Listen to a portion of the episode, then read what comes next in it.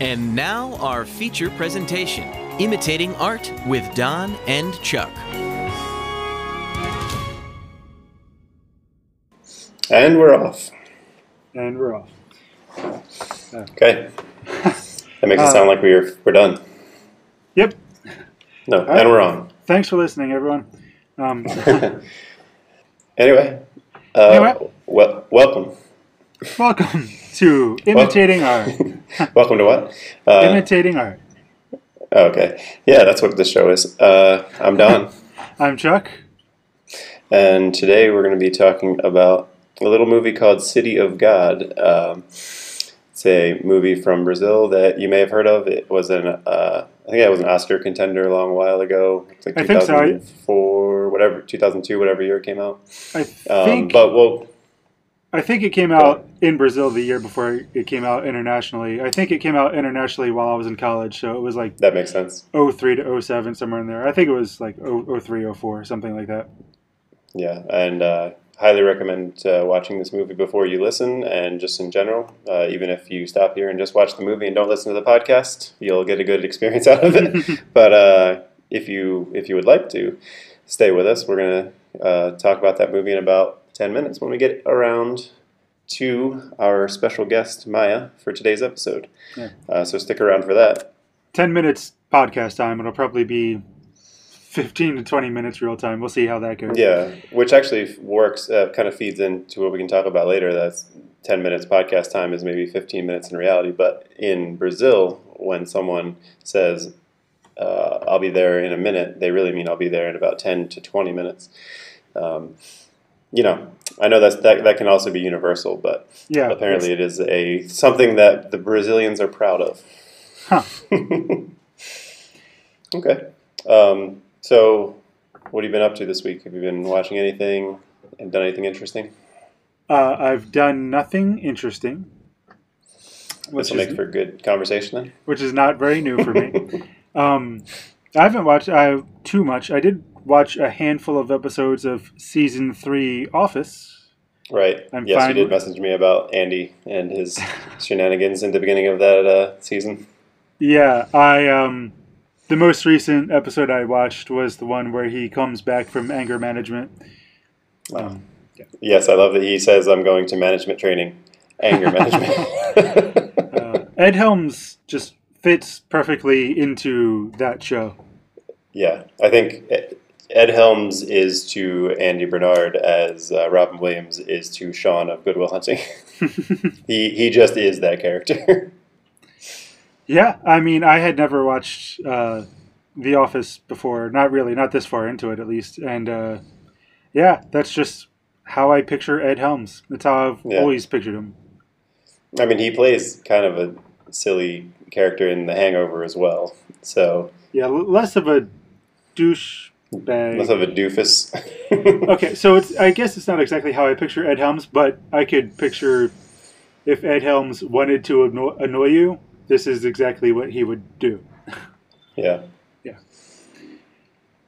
That's like many characters. Like I think Charles Boyle. sure. Uh, uh, he I- fits so well. I'm glad I finally think of him as at th- that I started at a certain point of thinking of him as Charles Boyle because I, for a long time, would always picture uh, Joe Lo Truglio as either the weird guy from Superbad or uh, Mhm. the guy whose voice got high in I Love You Man. Yeah, I, I mean, I think of him. I still can see him in that character, but I, he, I identify him as as his character from Brooklyn Nine Nine now. Yeah, his voice got high. That's still a great scene. Yes, um, great cast in that movie. Agreed. Uh, uh, Um, Andy Samberg as well. Oh yeah, oh yeah. Yeah, he plays Paul Rudd's he brother. in that. Yeah. Yeah, that's right. And um, I can never think of the guy's name. Who plays his dad? Uh, J.K. Simmons. J. J. Jonah James Jameson is what I was going to say. So I should always just remember his first, the first letter is Yeah. the one that I need to remember. I, I started Simmons. with I started with J. Jonah Jameson and was able to follow it to Got K. there. Simmons. See, the thing is, like, the, he now he's an example of an actor who I can look at him and I, I don't pin him down as anyone. He's just such a great character actor. I like I knew him first, as far as I can remember, I knew him first from Oz, and he plays such Mm-hmm. a like dark, amazing character on Oz. And then you know he's been in so many, so many movies since then. Like Spider Man is just the one that I think of first, just because he's such a great fit for J. Jonah Jameson. He is. Um, But he was in Juno. um, He. I can't think of the. Tom stuff. He was the- in Whiplash. Yes, that's what I was trying to think of. Yeah, he was. He's amazing in Whiplash. I've never actually seen Whiplash, but I've watched uh, the lessons from the screenplay video on it enough times that I appreciate his performance in the few scenes that I've seen. I know we say it all the time, but we should do that movie. it's such a good one. We, sh- we should. I, I would love to. And we can have some. We can have it. someone on the podcast that hates it. So we can have actually that actually might be an interesting perspective if we had Nathan on the podcast to talk about that movie as a drummer and Yeah, as was- like a musician. I was I would to love. say. I mean, I'd love to have Nathan on the podcast anyway. Me too. Uh, he's we got to get him in on something. Yeah. Um, so I mean, I've pretty much been just kind of getting getting acquainted still with the with Sao Paulo here this week, and uh, we went out a couple times. Went to a, a couple of local bars and breweries that were that are around, and found that there is some good craft beer around here. Um, most a lot of nights we've just been ordering in and you know spending time in the apartment. It's a nice it's a nice little area, and we have a nice balcony with a good view of the city. Um, haven't really been doing much of watching things except for uh, like good mythical, good mythical morning or like uh, funny videos before bed or something like that. Um, Yeah. I've yeah, I been, haven't been watching much except for the movies that we have planned to watch. uh, I've been trying to uh, get Alex to watch more of the mythical chef Josh videos, but they make her hungry because the food looks so amazing. so Yeah, that's a tough sell. It's kind of like me with uh, scented candles that smell like food. Mm, I don't want to smell the food and then not be able to eat the food. Yeah. If I come into your house and it smells like cookies, but you don't have cookies, then you know I gotta go. Yeah. It's like that scene in Arrested Development with Ed Helms. Because he, Oh. he plays the, the realtor guy that Oh, Lindsay yeah. thinks that Lindsay thinks is hitting on her, but she, he's really just uh, That's right. inviting her to an open house. And there's the air, air freshener that smells like cookies to make it smell nice in the house. I thought there was a scene I didn't remember where they went for a box of cookies and they were like, "Oh, it's just a home fill." Yeah. But yeah, I forgot I forgot that was Ed Helms as well. yeah, that's. Huh. I would not have remembered that. All right. Well, um, I feel like this is a fair point to take a little break and uh, come back with our guest Maia and talk about City of God. I agree. And we're actually at about the 10 minute mark too. It's crazy. There you go. Look That's at a that's a first for us. I was gonna say we we don't usually hit the mark in many ways. So uh, True. all right. Well, just hang around and we'll be right back with some more imitating art. Yeah, we'll be right back. That means we're out. I was I was waiting for one of us to make a noise.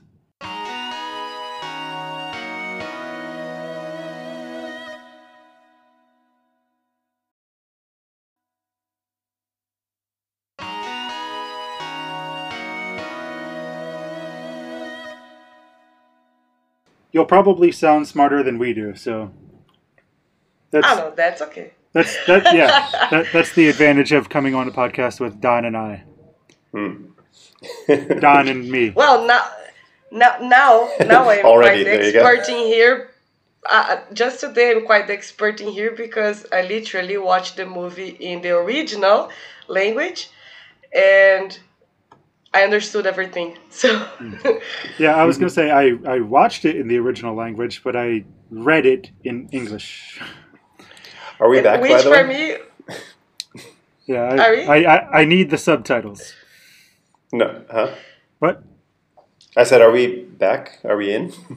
Uh, we, we haven't officially come back, I know, but I feel like all, we should be with all. but with we this. have now. We're back. We're back with uh, with Maia. Yes. Are, are you gonna give her the uh, the Oprah intro? no, I think that's copyrighted by uh, by uh, Donald Faison. Adeo Shun. Yes. um, so uh, Maia Leonis has joined us. This is Uh, full disclosure: This is my girlfriend, the one that I'm living with in Brazil. she is uh, Brazilian. I'm gonna I'm gonna let her tell you a little bit about herself.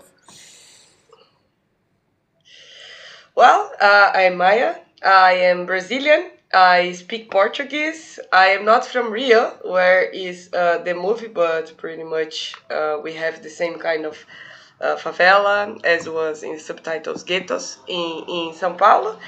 And thanks for inviting me for my first podcast and welcome to a little bit of Brazil. so this yeah this is an interesting introduction to Brazil if you don't really know anything about Brazil.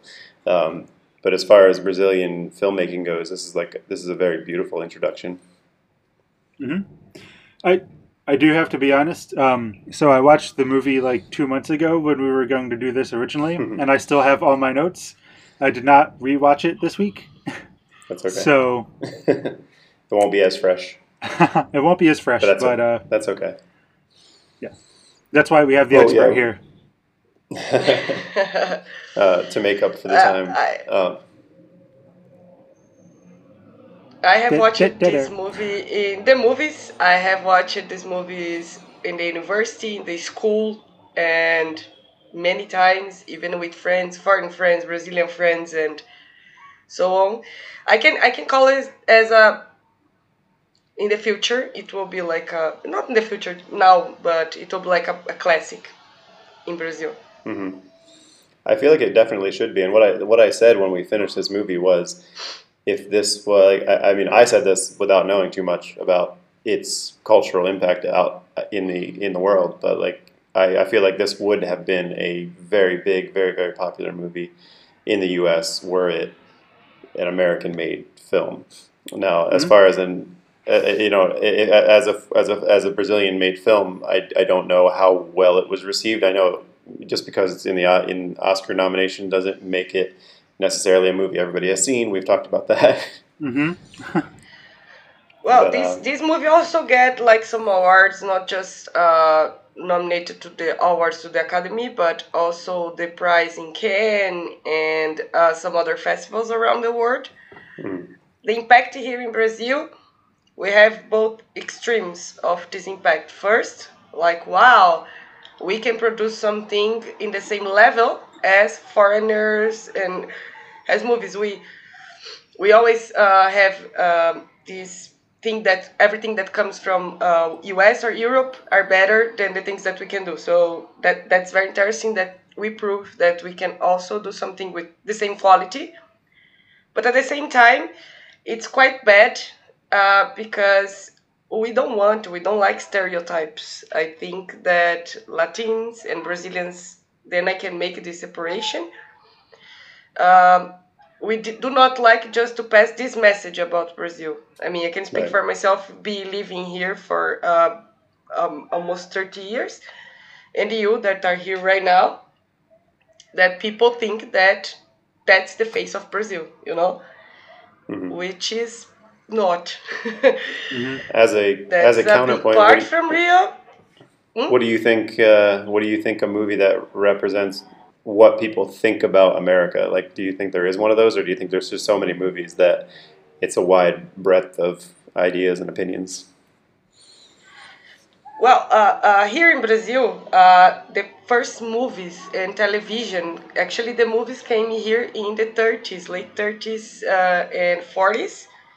And really, really got a thing in Brazil, the movies, um, after the Second World War. So the, the only movies that we had, it was American. And in the 60s, there was this introduction in Brazil about the American American way of life that is America is the paradise, the land of opportunities. So, uh, can you imagine that there is like 60 years that we have been consuming this? Even me, for example, before I go to US the first time in my life, I thought that the high schools were exactly like the movies, and I was like, my God, they have closets there. That's so they have cupboard. And I um, mean, we do we do have the- yeah, but I mean, for for us, uh, all the schools are are. I I remember the first movie that I saw. Um, I watched this movie that it's something about like Michelle Pfeiffer. She is a, a teacher in a ghetto school, Uh, and I was Minds. like, my huh? Dangerous Minds, yes. When I watched that movie, I was like, this cannot be in the US. I mean, they have black people there and they have ghetto. Uh, so for me, everybody just like it's so fitness, even eating in McDonald's.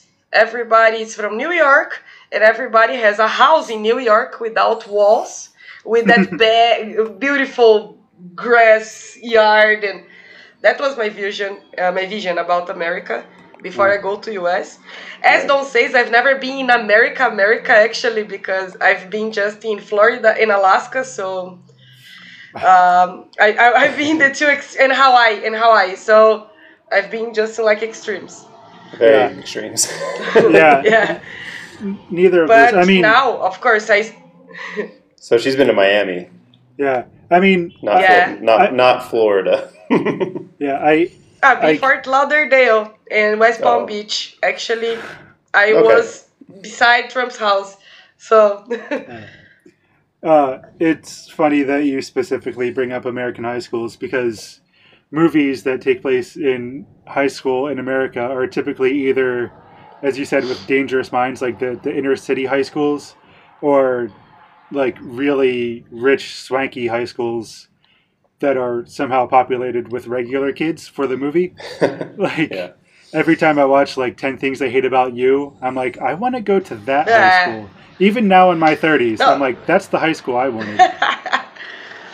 even Mean Girls, you know, I'm just like, my God, that's so nice. I hmm. will be Yeah. friend of Regina George, but I think that's what I. I think that's what I liked about uh, one thing. One of the other things I liked about the hate you give is the way they depicted the high schools being the, like the private school versus like the actual like lower class school that, that the, the girl went to. hmm hmm but as you nice- could nice see in the break. city, sorry. Go on. No, but as you uh, did not have a chance to see a real school in City of God, I must tell that most of those people they didn't even attend a school because they don't have schools in their community, and if they have the access to those schools, it will be more close to dangerous minds, but without a white blonde savior because no, um, yeah, no. So only only only the ones that. they get in the movies. Yeah. yes. Well, I mean, it was based on a true story, supposedly. I don't know how true it was. Dangerous, dangerous minds. Yeah. yeah. Um, yeah. Yeah. I don't know if you remember, Don. There was also a short-lived uh, TV series of Dangerous Minds in the '90s. no, and I never actually saw the movie either. Me neither. Uh, I did see. I, I have seen the other versions of it. Uh, whatever. I wasn't. I, uh, Freedom. The Freedom Writers. Freedom Riders, yeah. Freedom, Which is another true story. and- yeah, which, but I mean, it's, they all follow that same template of the, you know, the the, the kind of dorky, dweeby white teacher comes in not knowing what's going on, and then he wants to be the one who turns around all these thugs in, in the class that are really, you know, just throwing paper at each other and knocking over desks when he gets there. Yeah. And then he becomes like their god by the end of the movie. Yeah, there was. I've never seen High School High with Jon Lovitz, but but that was seen like the the parody one where Jon Lovitz was the the white teacher going into the inner city school. I, I, I think when I saw it, I did not realize it was a parody of that that Yeah. genre or that trope. Uh, well, uh, I must say that, for example, uh, when I was young, very young, I was like 12, 13, I started to watch uh, Oz. And I must say, guys, there is a gangster's paradise compared to the prisons in Brazil. Yeah, I mean That's- that that that's- well the whole the whole point of that like that that show though is that like that section of the prison is like the if we treat them better they will be better as prisoners and we can actually rehabilitate them. The, like they sh- and they show the difference when they send those people from that section of the prison back out to the general population where it's like you know bad you know normal shitty conditions small cells and all that kind of stuff. So um, no definitely that's a paradise compared to a lot of the stuff that you might see in nor- a normal prison Yeah, but uh, Brazil is the third in the world with prisoners. We are just behind China and US. I was gonna say we're number one. I know that. Yep. Yeah, and then China and then Brazil. Yeah.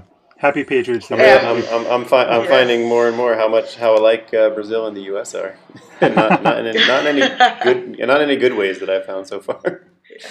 Um, Yeah. and and coming back to the to there is a very uh, when we talk about when we're talking like not not just about the stereotype when you guys from US are seeing City of God to think that this is Brazil, or even if you watch the Simpsons episode that is in Brazil, or even most of the things that Brazilian has been selling um, outside no uh, to the world. mhm. Uh, I think the City of God came in a, in a time that Brazil was starting to raise as an economy. It was uh, pretty much when we became the seventh uh, biggest economy in the world, and people start to look to us, like as I, I mentioned in the beginning, to do a, a nice movie. Mhm. But I think that th- that movie it's it's very interesting for us to understand because also we need to put into context the story of City of God starts uh, when four years before we get into a dictatorship that lasts for 21 years. So when the movie finishes, we are still in a process of a lot of repression that US never really passed by. Actually, Gotcha. financial uh, financially sponsored Yeah. this uh, for us to not become a communist country. Right. And the city of God uh, for the foreigners, as I, I like to show to everybody, even though I like I don't like to show like the stereotypes. It's nice to see that look, Brazil it's a country with black people hmm uh, Brazil it's a poor country. All of this it's because of the inequality uh, that, she, Right. that that you guys are seeing there. Yeah. Mhm. Well, and I mean, I, th- I think it, it, it it's really it's a really interesting picture that it paints, like from the very beginning of the movie, where it paints the picture of the. First of all, it starts off with a scene that ends up being later in the movie, and then we cut back to before that. So we start off with a scene that we're going to end up seeing at the very end of the movie, but we don't know who any of these people are, or we don't have any context. You just see the kid chasing the chicken, and then the police, and then the gang on the other side with guns. So you don't know anything about what's going on, but then suddenly, but right from the very first shot, it's just beautiful cinematography with those like circling shots, and just the way everything is cut is very frenetic and very fast, and just I and the way they show the the favela is just really really really interesting, and it really does like show you from the close ups to the deterioration to the wide shots of how sprawling this whole little this small city is. Uh, you were saying you wondered how successful it would have been if it were made by an American, or or at least Mm-hmm. Or By a- yeah. a, a white guy, yeah, like Hollywood of, of some way. Uh, it's funny to me that you say that because I feel like what like four years later, Danny Boyle made Slumdog Millionaire, Slumdog Millionaire. which I mean I really love that movie, but watching City of God, you see how just like visually and tonally, not story wise, Hmm. but the the visuals and the tone of Slumdog Millionaire is almost it feels like it's taken straight from Almost C- City of God. Yeah. Um, Well, I'm glad you said that. uh, just like Hmm. in the way I mean, it's a lot more hopeful and sort of fantastical, um, Sure. and romantic, but uh, Yeah, I mean it's a different story, it's a very different But- story, but the But- way it's shot, yeah, you're right. Yeah. It's almost and just like th- the way that it's clearly influenced specifically trying to depict sort of poverty. yeah, sort of the worst of how the people in a specific area that is foreign to America uh, are growing up and sort of the violence that surrounds them and how it affects their upbringing. Uh, Hmm. yeah, I just I thought um, I wish I'd seen City of God first because I ended up loving Slumdog Millionaire so much that it affected how much I could enjoy City of God in a way that I I don't like that it did that because I, I would have liked to have seen City of God without uh, seeing Yeah, you know being influenced in that way. yeah, and I mean j- just in general, I wish I had seen this movie much sooner, just because of how good the film is in so many different ways. Um, so yeah, I feel the same. Like I I didn't make that direct connection to Slumdog Millionaire, but now that you mentioned, like as soon as you said Danny Boyle, I was like, oh wow, this is the same.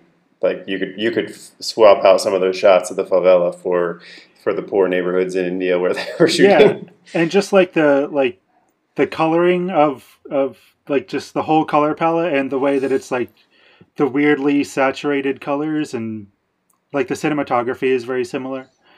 hmm And culturally speaking, that's funny that you guys mentioned Slumdog Millionaire because when uh, that movie came to Brazil, we also have a, a, a, a few years ago we also had a soap opera when India became a hit because of the, the, the thing. So I must say that if the movie was in Portuguese, I would say okay, that happened in Brazil. I mean, uh, uh, I I really relate to Slumdog Millionaire as a Brazilian, not being an Indian. I think maybe, Mhm. uh, except not even except because the song Jai Ho is not even Indian, uh, Indie or Hindu, but uh, Slumdog Millionaire is pretty much the same uh, the mentality. Let's say you know, uh, Yeah. to try to grow up, uh, expose yourself, to try to get a better life, uh, corruption, and I mean we pretty much grew up with this here in Brazil, and I I, I really can relate totally with that movie. Yeah, and I'd I'd kind of love to watch it again now. I mean, it just I know I love that movie as it is, and I love Danny Boyle, and uh, I I would just like to watch it again now and actually kind of make the comparisons one for one.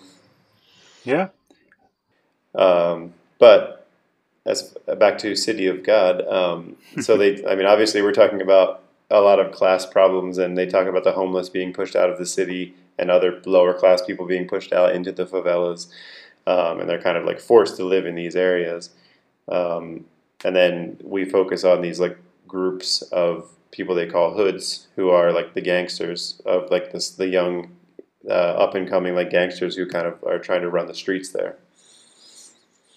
Yeah. Uh, hood sounded like another Americanism that they translated for, for us to, to get it. Um, Yeah. maybe I have a feeling most of the people listening haven't seen City of God, so we might Mhm. just briefly because it's not one person story. So I think we could briefly say that it's just Right. about uh, sort of the the impoverished ghettos of um, Rio. Rio in in Brazil, and where you know the law enforcement is corrupt, and there's basically this feeling of of law, lawlessness and just the way that violence over basically a generation gets uh, more and more power in this area, and it tells that story through a, a couple of people's perspectives. Yeah, really well. It tells it really well with, by by showing each character and their evolution, Mhm. and we can get more into how it goes. But you'll see how one character kind of comes up to take over for another, and like how there's just this generational repeating of the same story happening over and over again of the the violence and corruption. Uh, one thing about the Brazilian culture that I think most people say that for us to tell a story, we always need to tell all the stories to get to the point. Um, and I think the City of God uh, did it in a very nice way, in a Brazilian way to tell the story. Because if you see in the beginning of the movie, he says like, "Yeah, but for me to tell the story about this person, I need to tell you all the story about this person, the Trio Ternura, that was the three guys there in the beginning, and then go and go and go and go and go. Uh, And that's something that for me, even in the ships or even in, in, in Italy or the place that I've lived, they always ask me like uh, why Brazilians needs to explain everything, and this is it's very cultural, really, to do that. That we first say things to just like uh, take out of our hands, you know, and we just give uh, some explanation from everything before to just like pass some truth, some uh, veracity, and uh, the way that they tell the story, it's pretty much the way that Brazilians tell stories to the people. So that's why I thought that was awesome, how, like the storytelling, how it was made. Yeah. Um, well, it's it's almost it plays out like the storyline itself plays out almost more like a, a novel, where it doesn't mind, or or even the way like Tarantino writes movies where he doesn't mind splitting things into chapters and saying this is just this section of the story. There are Mhm. other things going on around it, but right now we're focusing Yeah. on this. And we'll get to the other stuff later. And it, like there used to be like in old noir films, it used to be much more common to be like here's this character, you're going to hear more about him later. And then, you know, you'll find out why this makes sense. Um, right. but it's not you know uh, it's not very mainstream american filmmaking anymore to, to tell stories that way so it's Yeah. very it can be very fun to to watch a movie that's told that way these days Definitely. I like when they when you meet Knockout Ned and they're like, "Well, it's not time to tell his story just yet, but we'll come back to him." yeah and he ends up being like one of the best Yeah, characters in the huge. movie yeah. yeah. um, which really like his Uh, his storyline is the one that really drives all of the themes home at, at the end of the Mhm. movie I have But we'll a get to him question uh, for you guys. What is what what means knockout Ned? well, knockout just me. Like knockout, I would take as a nickname for somebody who's like a fighter, which he is. He's a Oh, karate, right, or something like that. yeah He says he even says like, "I know, I don't, I don't, I'm, a, I'm about peace, but I know how to fight if I need to." yeah, Yeah. a knockout is when you um I, I no, don't I know, know, how I know what it. means knockout, but do Oh, you oh, call yeah. people knockout like as a nickname? You know, that's my question. Yeah, I never I mean, have, could also but I've be- never known a fighter. yeah. I mean, for I, I, I imagined it as a fighter. There, you could also call somebody a knockout if they're very attractive. That's what they called me in high school. Oh. sure. I'm kidding. Do you know Um, because other thing that's interesting to pay attention uh, because the whole story starts with the chicken, right? And uh, the name of him in Portuguese is Mané Galinha. That's like uh, chicken guy. Hmm. Hmm. Um, in of like a, a cow- coward or no, no, no, or no. a guy who has chickens. No, it's just like um, uh, uh, galinha in Portuguese can mean a lot of things. For example, slut. I don't know if you can use this word in the podcast. so, but what is what does it mean in this case? Uh, When you're talking about this in guy, this case, for him, in this case for him, uh, Mané Galinha, it's pretty much uh, the guy that doesn't belong to there. As you can see, he was like an honest guy. He wasn't the guy on the the, the places. And Mhm. I, I wouldn't use the, wo- the word coward in this sentence. Yes, we can tell that's coward, but in, in his name, that's Mané Galinha, it's like someone that doesn't care, someone that it's like out of all of this that is happening, you know? Um, right. And that's why when I, I read like knockout Ned, I was like, I, I need to ask the guys what means knockout Ned. Yeah. so the, the Knock- chicken, knockout the chicken Ned- narrowly avoiding getting run over by the police car in the beginning is definitely Yeah, uh, like the chicken. You see the chicken when yes, it's a metaphor because because the chicken when she had the first opportunity, what she did, she left the barbecue. Yeah. And and Right. just the fact that it's opening up on them, you know, killing these these chickens for to eat for sustenance, you know, basically for their own survival. Like they're I, and then you find out later that it's all like the toughest gangsters in the neighborhood that are actually having this yeah, this barbecue. So I I kind of felt immediately that we were watching people who don't mind turning to violence to survive, and then that is what the Mhm. movie ended up being about. So uh, I I don't want to say it was a heavy-handed metaphor, but it was a good enough metaphor that it, it, it connoted it gave you the idea of, what, of what was going on. Yeah. hmm no, I, I think it's a punch in everybody's face. Um, a, a lot of things, like for example, when uh, Rocket Buscapé gets fired, the manager tell him, "Ah, that's why we don't hire people from City of God." That happens a lot. I myself, I gave my addresses to friends uh, to put in their um, CVs because they were living in poor neighborhoods, so people were like afraid that where they live Mhm. and then they were using my address because I live in the downtown. So they don't want to hire these people because of the place that they live. And uh, especially now, like uh, with the COVID, the first person that died in Brazil from COVID, it was one uh, woman from the favela that was working uh, there. So most of these people, they live in the favela, but they work in the rich neighborhoods. That when you see the Christ, the Christ is facing down, blessing the rich part. The favelas are in the back. um, that's why I think that the, the, this movie it's a really punch in the face, even though we have these problems about the stereotypes. Um, I think that was a nice for a nice movie for Brazilians to see like how is the reality that yes, uh, people get corrupted because they need. Let's say Mané Galinha, the knockout Ned. He was a good guy until the end, and then Mhm. until the end. Uh, but wasn't his choice. And this uh, a Brazilian way of life that everything is meritocracy, because we were taught by Americans that if you work hard, you can get there. Doesn't work, as I think that this move shows very well. Yeah. Well, it doesn't always work in America either, but Yeah.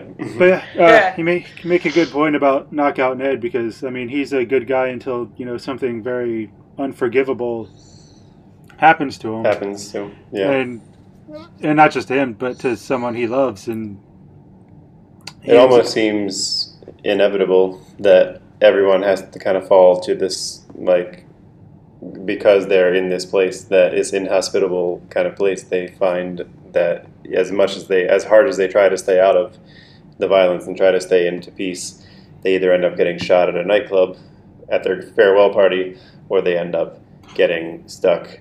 Getting, you know, I mean, that was a gut wrenching scene there, but, or they end up becoming part of the life and becoming a, a hood, as they call it in the Yeah. subtitles.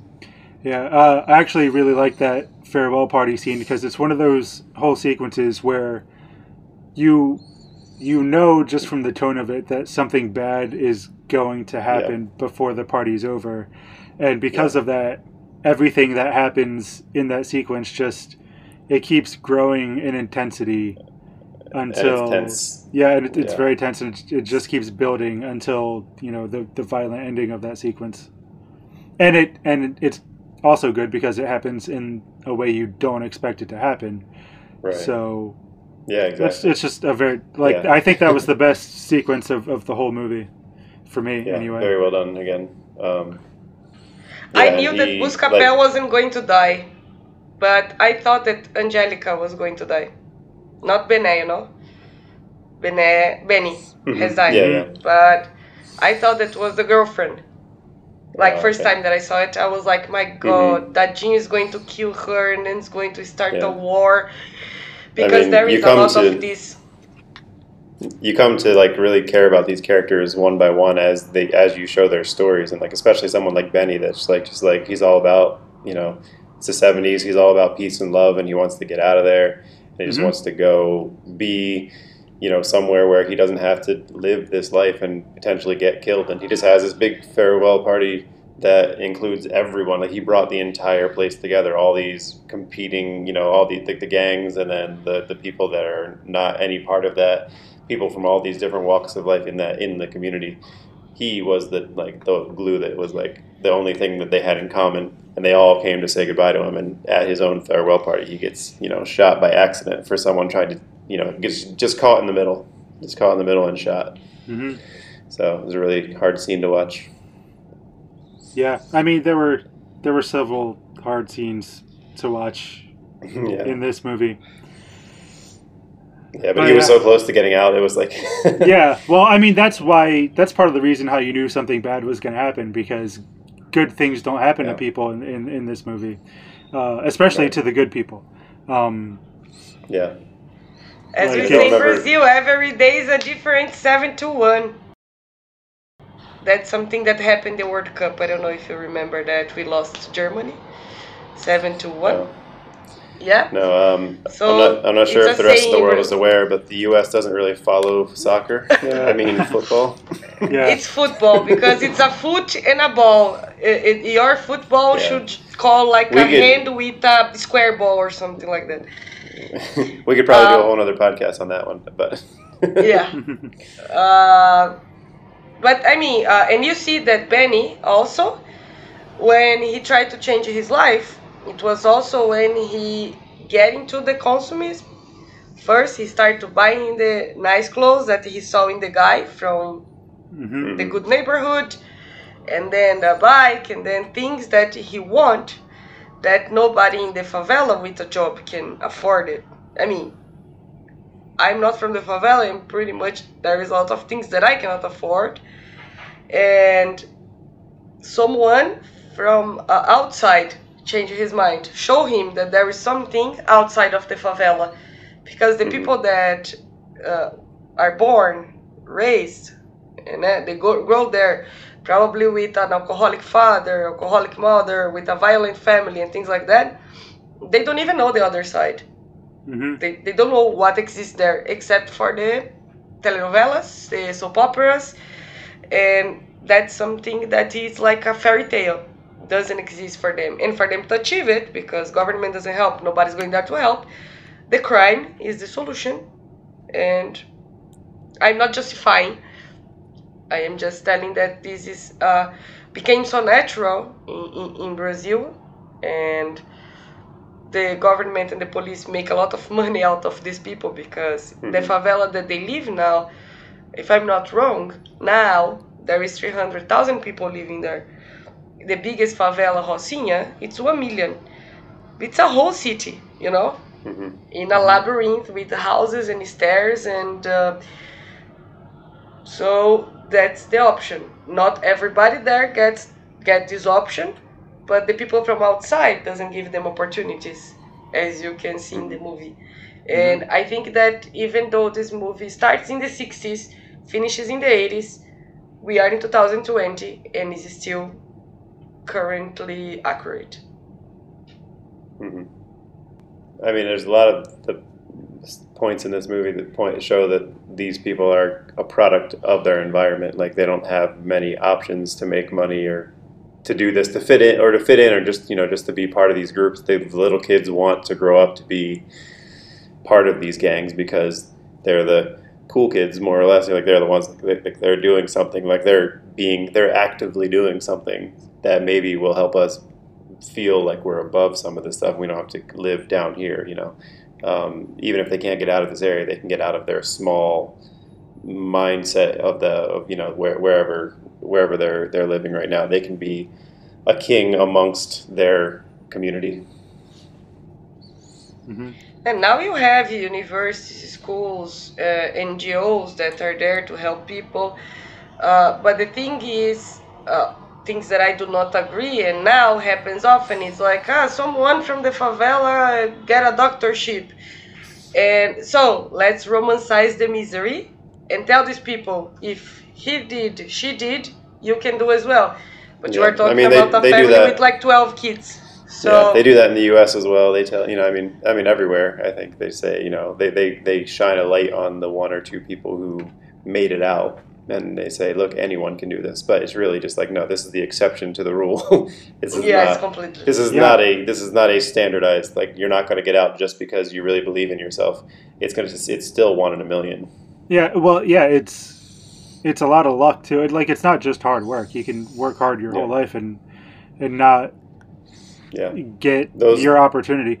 Like even yeah, those are just the stories that we don't get to hear. yeah, even even in City of God, the the only person who who makes it out eventually is Rocket, and he really sort of lucks into it. Like he's a, a great photographer, but he doesn't get out until he happens to be right there when he gets his golden opportunity photograph Mhm. that that By accident. gets him Yeah. fame. Yeah, By So, accident, yeah, he um, was lucky.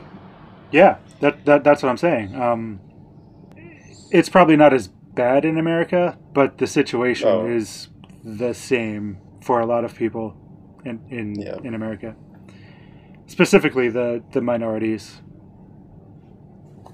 yeah. And so some of the um, But that's the thing. Uh, um, the minorities are actually not minorities, because in Brazil, fifty-one percent of the population are black. So Right. I just meant the not a minorities in. America. No, y- yes, no, but here they still are treated as minorities, even though they're not. Yeah. well, they're people think minority. that- they're minorities of a different yeah. kind. They're a, they're the lower class citizens, and even if they outnumber the higher, you know, the people with with more money, they're still considered minorities. Look at all these minorities. I'm the only majority. exactly. I, I made that uh, I made that reference as well when we watched it the other day. um, Huh. yeah. It, it was um, just as a white American watching this movie. It was interesting to see like the diversity amongst the cast. Like Mhm. the the guy who sells, who buys clothes for for Benny. I was like, I was not expecting to see, you know, what appears to be like a, a white redheaded dude hmm in this movie about you know poverty in in Brazil. Um, so it was a little eye opening in that aspect, and I mean I say that as a that's my white privilege showing, of course, because why why would I expect as an American seeing only depictions of South America as being exclusively uh, people of Latin descent? Why Right. would I expect it? Well, I've learned a lot since I got here that the this is a, there's a big uh, Japanese and Italian uh, community that has come here over over the, the past century, and uh, big communities of them uh, all all around the, this area. So, uh, I and uh, I mean that's just something I didn't know. You know, I mean obviously I have not studied Brazilian history or the history of these cities here, so I did not know that, it, and it came as a you know I guess it came as a bit of a surprise, but um, like just not knowing the history. There's so many diverse areas in the world that I'm sure I don't know anything about. I don't know anything about Oh. the the populations of South Africa or you know other places uh, all all over the place that I'm sure have been uh, either occupations or uh, people fleeing from other countries and other conflicts that I probably don't even know have happened in the world. Right. uh, me, uh, my, my, my, my grandmother is Japanese, my grandfather is Italian, my, uh, uh, my father is black. So it's, uh, uh, there was like, a, a, um, I, I read something very interesting by an anthropologist that says that Brazil is the only country in the world with this many diversity that never get into war between us. We have the natives that they still there. Well, not all of them, of course, but we still have the natives living in here quite in peace with the white people. Um, then we have the black. Then we have the um, Japanese.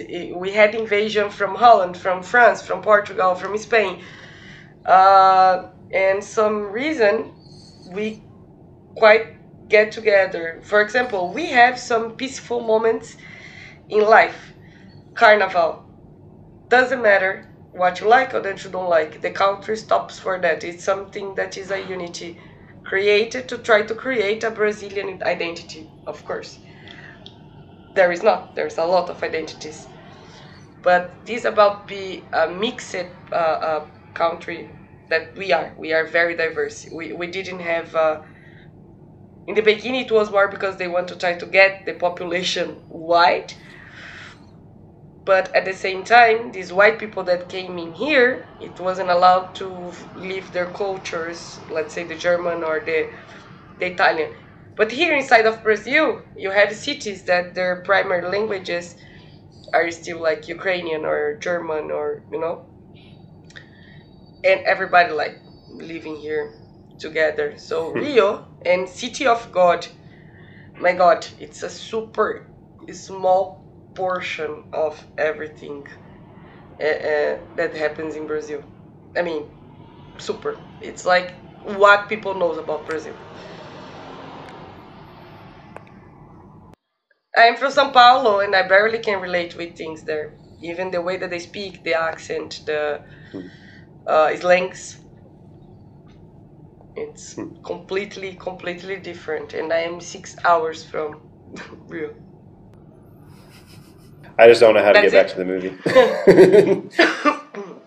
yeah. Well, I don't. I don't have anything to add as far as like I don't. I don't have the history or the knowledge or anything. Or I don't have anything to relate to it either. So Yeah, no, I, Other I'm, than I'm just uh, really enjoying hearing about it all.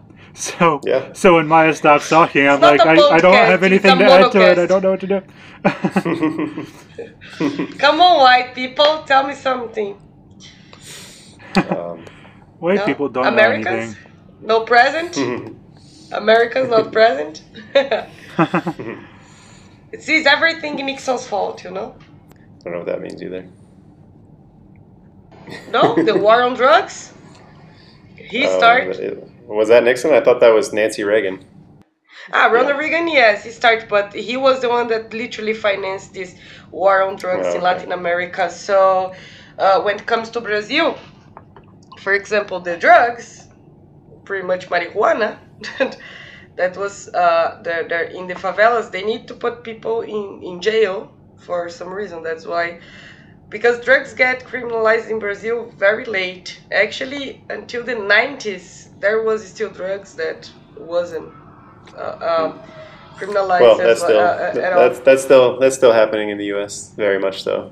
Very much. They're they're they're not shy about saying that uh, they're basically only using drugs uh, as a criminalize to, to criminalize people who you know they otherwise wouldn't have any reason to put in jail. Yeah. Uh, they pretty they pretty much blatantly said it at this point. It when, when they keep on uh, scheduling uh, marijuana as a class one drug like heroin. Yeah. So like they're full, they're completely Yeah. full of shit.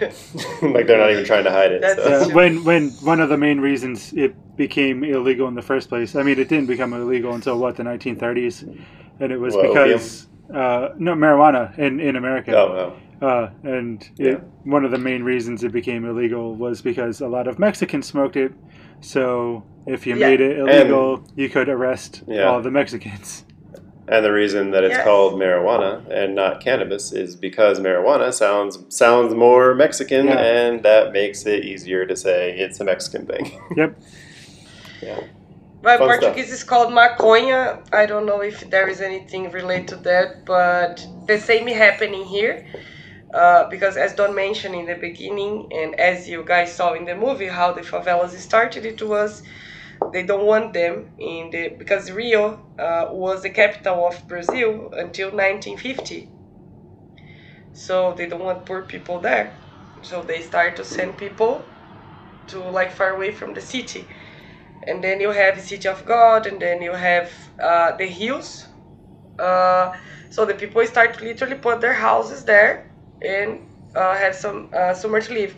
Like for example, the first favela in Brazil that had water and electricity it was in the 80s. Even uh, Brazil uh, and I mean Rio was already like a metropolis. So and they were racist period. So how we can put black people in jail? Well, they are drug dealers. So in Brazil, it's even different. The law. If I have, uh, let's say, 20 grams in front of school, I can be arrested as a drug dealer. If I have 20 grams in my house, then I can say that's for personal use. I go arrest them away. But if I am black with 5 grams passing on the street, then I am terrible and I go to jail for much longer. If I am white, son of a judge or a politician, they get me with 30 kilos in my car, they will believe that is for personal use, and because I have a graduation, I got nothing. Clear. Well, Well, thanks for at uh, least it's tuning, tuning universal, I guess. Uh, thanks for listening to imitating racism. Um, we're gonna just re- re- rebrand this podcast. yeah.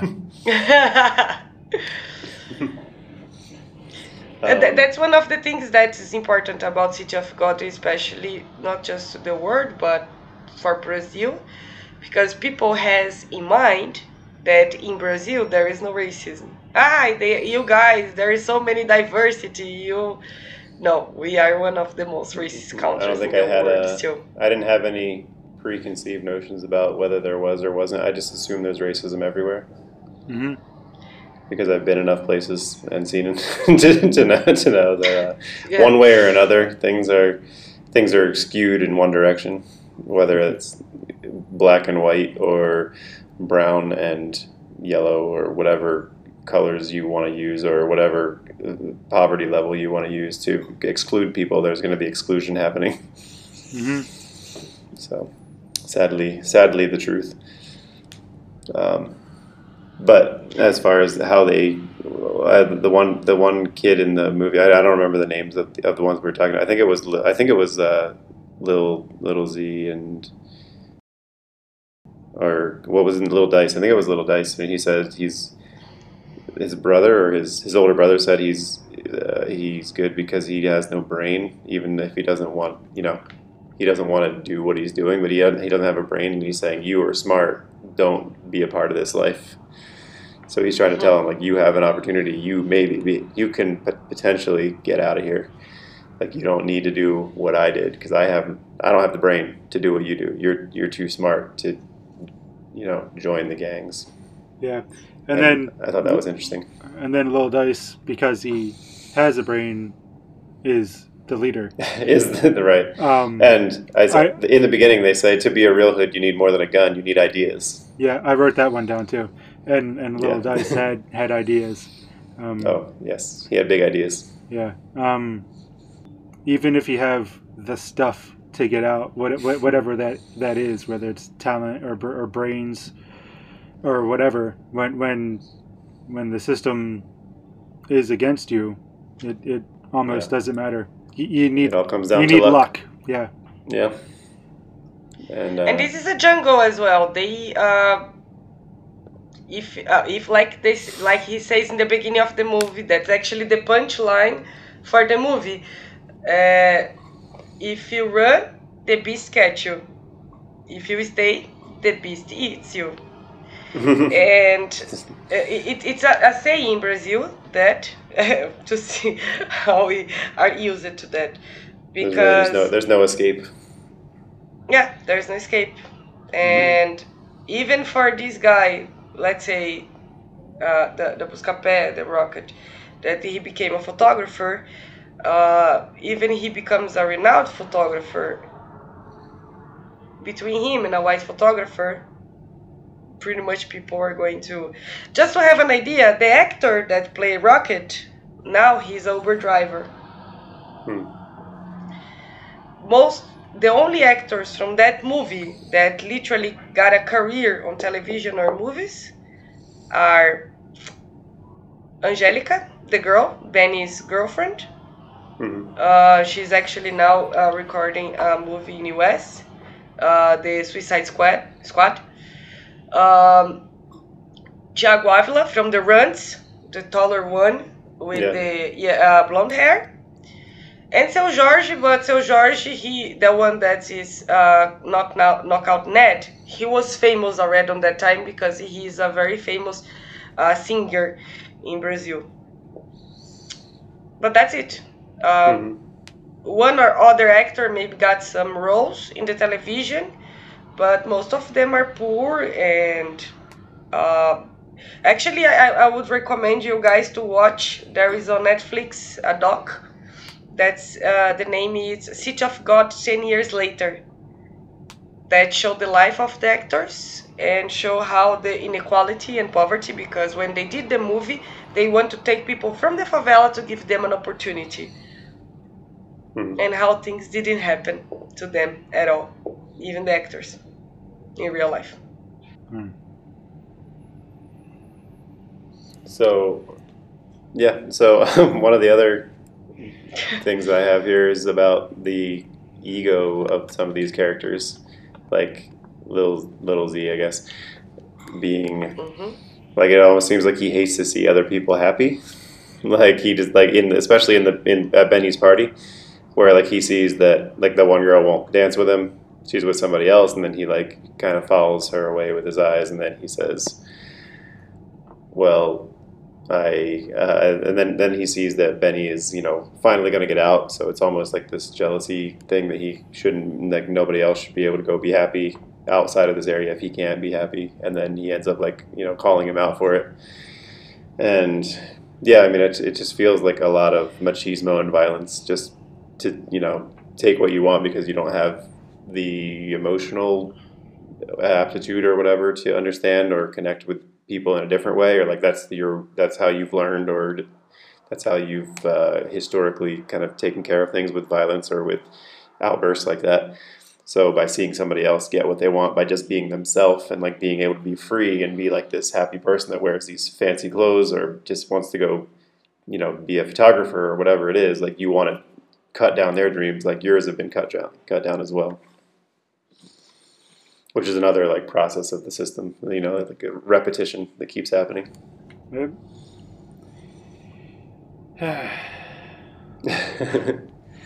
I think I made you guys very sad about Brazil, You know. No, I never see you guys Brazil, so humanity. quiet about. yeah. Ah, ah, yeah, sure. But anyways, because uh, I listen to you guys recording, and I never, I never listen to some, I never hear so many pauses. uh, Uh, do we have anything else to talk about about the movie, or should we take a break and well, come back and do? we talked very little we have- about the movie, but I Yeah, do know. think we should take a break and uh, come back and talk about some lessons that we haven't already talked about yet. Yes. Alright. Okay, we'll be right back.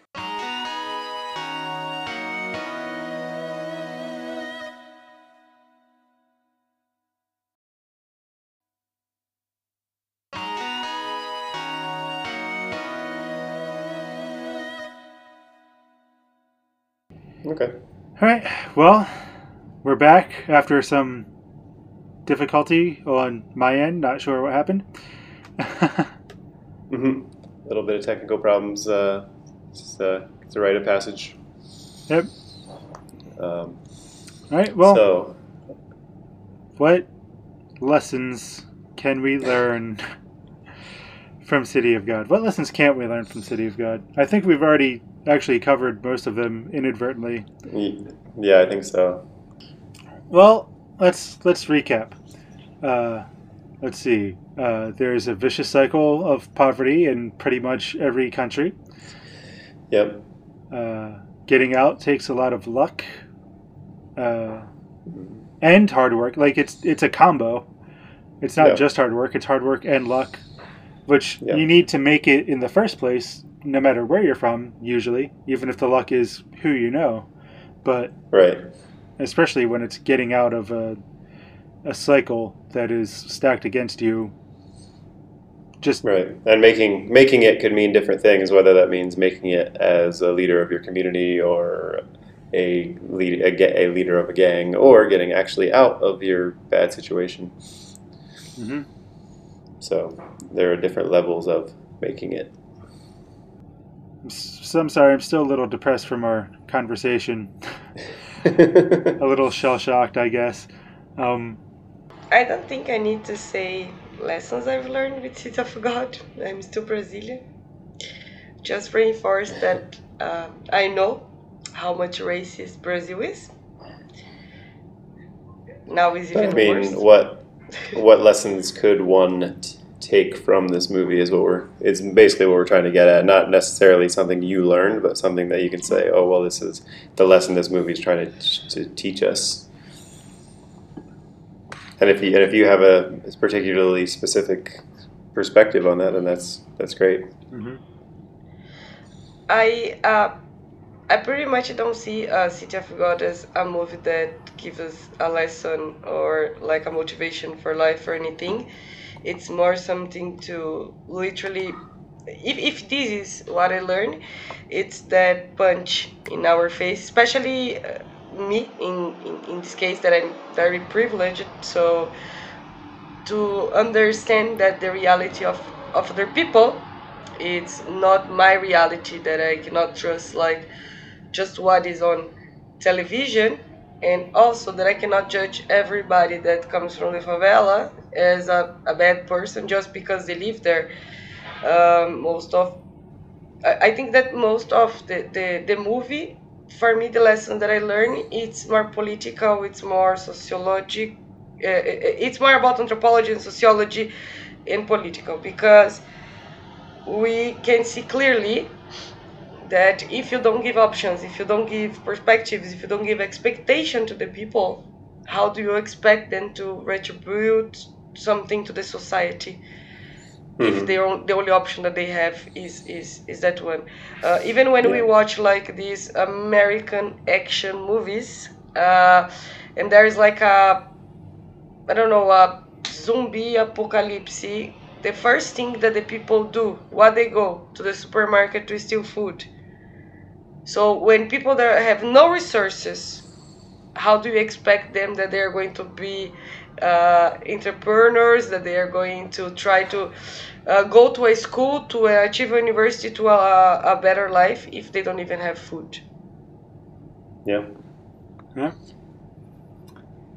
Well, I think one of the things that comes up too is what's the point? Uh, like at the at the end. So we didn't talk about what the how the how the movie ended, and the movie ends with Rocket or his uh, Brazilian equivalent, his Portuguese equivalent name, yeah, getting uh, getting in the middle of this thing. This is where the movie started, where he's running out into the middle of the street with his camera, and the police are on one side and the gangs are on the other side pointing guns. This is like when the when they're chasing the chicken, uh, and then you see all these characters who we now know and we know intimately their backstories, pointing weapons at each other, and then the police run away. You know, the police get back in their van and take off, and you you know you don't really. As much as we know it's corru- there's corruption going on, we don't know the the extent of it yet until he follows the uh, the arrest of, of little Z with uh, with his camera, and he takes these pictures of them taking the handcuffs off of him once they get him to the station, and him like getting these briefcases of money, and you see the you see the you actually see firsthand the corruption, and so does he, and he gets photographs of it, so he gets this photographic evidence of that happening, and then they come in and shoot. Uh, who who's the characters that come in and shoot um, Z The at that point? The runts. Right, right. That, I could The not Runts. remember their names. yeah, the runts. The runts come in and shoot him, and then the, again, just perpetuating this cycle of the next group is taking over. Chuck. No, well, no, I was just gonna say it's funny that they're called the runts because Maia was saying that Lil Z's name in Portuguese is a kind of candy, and Runts are a Wonka Yeah. candy. Um, That's true. but no, I was I was gonna say like I part forget of in Portuguese the runts. Hmm. I forget in Portuguese the name of them, but they have a name like as a gang as well. Um, I was gonna say, like I said before, uh, how Knockout Ned's storyline eventually becomes like sort of the epitome of the the themes of the movie. Um, it, he like his story really shows how how violence really just begets violence because he he only gets in on becoming violent to, to get revenge when when little Z wrongs him in a very horrific way. Um, but then he stays in and continues to get more violent until you find out later he kills someone he didn't. Re- well, you see him kill someone that he didn't really need to uh, at, when they're robbing a bank right. just a security guard who didn't need to die, but he, he shot him anyway. And then in the end, that guy's son comes back and kills Knockout Ned. Right. And now this is the really interesting way they use that, where that you see the succession of all these people join. Like you see the growth, the growth on either side, like Gangs of New York. Like you see these the growth on this side and this side, getting more the little kids coming and saying, "This person uh, owes my sister money. I want to get him back." Like I, they hand him a gun, and then somebody goes to the other side and says, uh, "This I want to get get back the person who murdered my father," and they hand him a gun. Turns out to be he's joining, you know, the gang of the guy who who murdered his father, Yeah, and he knows that it's this, he finds out at the end it's this guy. So while he, with his dying breath, he picks up a gun and shoots uh, knockout Ned that right right there, getting him back. Even Yeah. while knockout Ned is trying to save him and help him, hmm um, like and that really kind of I like that shift in perspective where you see that happen. yep. Um, Um, But I, what I was what I was getting at there at the end was like, what's the point of getting rid of? It, start, it starts to seem like pointless to try to get rid of crime because the next generation is going to take over for it and just perpetuate the same cycle that has been going on, and the police are still corrupt, and they're the criminals too. So if the police are the criminals and they're just picking sides at whoever can pay them off, then is there really a way to do the right thing and get out? And you know, there's no. And then one one of the characters at one point says, "Honesty doesn't pay," and I mean, Yeah. they just kind of show you that at the end. Yeah, and also, I mean, when you when you are good enough at crime, you get power. So getting rid of that person just leads leaves a a, a void, a power gap. Yeah. So, you know, someone's just going to fill that Yeah. void. Um, I did think There it is was very, really funny. There is other. Sorry. No, I was just going to say I think it's very funny that the arms dealer they call Uncle Sam. I don't know, just as an American, that made me laugh. Yeah, I'm sure. I I would imagine there are some uh, references to the U.S. arming Latin American countries to fight their drug wars and everything else, and then that leading to all this all these power vacuums as well. yep. Yeah, What the were drugs say, Maia? also. That those is the the the the paper with the drugs that they give is called dollar. Hmm. When you have an amount of coke, no, it's a dollar. So It's called a dollar, like that amount, the Yeah. amount, like a dime bag. in Rio, in Rio, in Rio, in São Paulo, it's pino, Hmm. like pine, but there they call because Mhm. comes in the, the paper, no. So it's dollar. I know, just I'm jumping around a little bit because we didn't get to everything here, but I, there was a point where the group was walking through the streets. Caixa the group with Baixa. Lil Z was walking through this. Huh? The group that killed him, Who? the runt. Uh, Lil Z, the runts. N- No, no, no. The group the Ah. group was walking through the streets with, with Lil Z before he goes to um, knock out Ned's place. Um, and Trio the- the brother Ternura. and- Em Portuguese, é trio, ter, trio ternura. Let me check here the name. I don't know. well, But I know that not, the that doesn't relate at all to what, to what I'm. that doesn't at all relate to what I'm It's saying. the first I was trying right? to make a No, no, I'm just trying to Ah. make a point.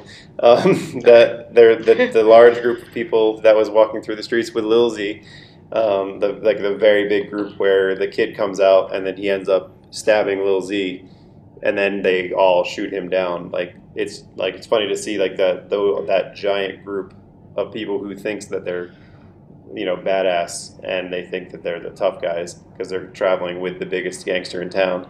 They travel in this giant group with guns and they shoot 75 rounds of bullets at a, a kid with a knife who stabbed stabbed their leader in the arm. You know what I mean? Like, and that is their version of we're the big guys. Like, we're they think they're macho, but really they're just cowards. You know? Yeah.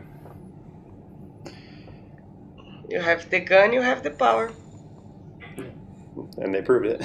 hmm but then they, you know, e- everybody who has a gun ends up ends up getting a gun pointed at them in the in the end. So I mean, Yeah. Well, it's live by the gun, die by the gun, right? Yeah, and then they very much that that very much happens in this movie. Nobody makes it out alive in this one, except for Roadrunner. except for Rocket. Yeah, the Roadrunner. So, Yeah, live by the gun, die by the gun. That's the lesson. I mean, it's one of them for sure.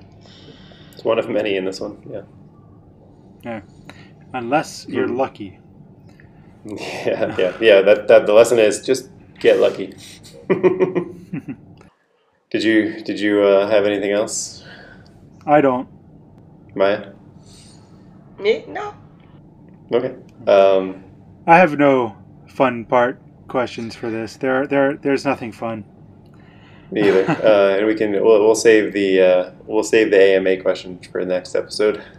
Uh, yeah, I saw the questions. I think it's best to uh, save it for something Yeah. a little lighter. Again, and, uh, once again, if you've made it this far, uh, congratulations and thank you. Um, Yeah, we, we'll probably get this Uh, one down to like 120. yeah, 120, 130 maybe. Yeah, we've been. I mean, that's that's pretty much standard at this point. Almost standard at this point for like the more involved episodes. We've been doing 90 minutes. So, hmm um, but still, any episode that somebody listens to the to the full episode of, I thank you for for sticking around. I thank them for Um, listening to any of it, even the one who never finished the Oh, Eternal yeah. Sunshine episode and still has yet to throw something at me because Hmm. she never got to that point. It's me. Well, she's definitely not gonna get to this point in this episode if she didn't listen to that one. Yeah. so I don't. All right. Well, uh, if you want to get in touch with us, uh, you can get us on the Gmails at imitatingart1 at gmail.com, right? Yes. okay. I always have to. I never do the email part, so I don't remember. Uh, Yeah. I always want to say you can also get us on the social media at uh, Imitating Art Pod, mostly on Instagram. That's where we'll post most of our uh, information. Yeah, I try. I try to post things to Twitter, but I I don't know. I don't know how to do the tweet thing and have it be Yeah. entertaining. Um, Yeah. yeah. But you can hit me up on any of the socials pretty much at Big F and Moose, spelled like it sounds. and I'm at Don't Worry I'm Finite, which is also where you can find my uh, YouTube channel and my link uh, in the bio. And Maia, where can we find you on the interwebs if anybody wants to get in touch? if you want, you don't if have you'd like to. to share it. Don't touch me. no, I'm kidding. Uh, wow, we are going to release phrase the you've Films Trip, so yeah, don't touch me. It's okay. Don't talk to me. It's don't very- talk to anyone. No, I'm kidding. All right, fair enough. Uh, just talk to the. Um, ah, the link will be in the description for the Films Trip. Oh yes, actually, I do want I do want to promote that really quickly. If uh, if you're still listening, that uh, Maia is doing a podcast with our friend Lauren as well, which is also about movies. Uh, actually, you know what? You know what? I just had a second thought. We shouldn't promote that other one because we want you to keep listening to this one. Just kidding. Not until Um, they have no, one or uh, both of us as a guest. um, no, we they she is doing a uh, a movie uh, video um, show with our friend Lauren called The Films Trip. Uh, you can figure out how to spell that later. Um, it's spelled the same way, but the spaces are in different places. I figured it Uh, out. You enunciated it correctly, I think. Look at that. Um, and uh, I think if you search for that on on YouTube or Facebook or Instagram, it will be coming up uh, soon, and we'll we'll post it on our Instagram when they have some uh, some information up. So thank you, Maia, for joining us. I appreciate all of the the insight and the perspective you have. We wouldn't have had any of that. Uh, that information otherwise like this movie did a great job at painting a certain picture but we really didn't have a uh, perspective otherwise uh, other than the american perspective so thanks for joining us yes, thank you very much. Maia. thanks for inviting me, guys, for this monocast because I've been talking all the time. so, uh, the nervous laugh again. she, she's just she's you, you just you just came here to prove what everybody else already knows that we don't really have anything interesting to say Mhm. so we, let the, we, we let we let the most interesting person on the show do the talking I already knew that about Um, myself. We talked about that in the Eternal Sunshine episode. That's true, we did. But thanks for sticking around, everybody, once again, and uh, it's been actual. It's it's been real. It's been too real. All right, thanks, Maia, and we will see you in the next one. Yep. Bye. Thank you, bye. How do you turn this off?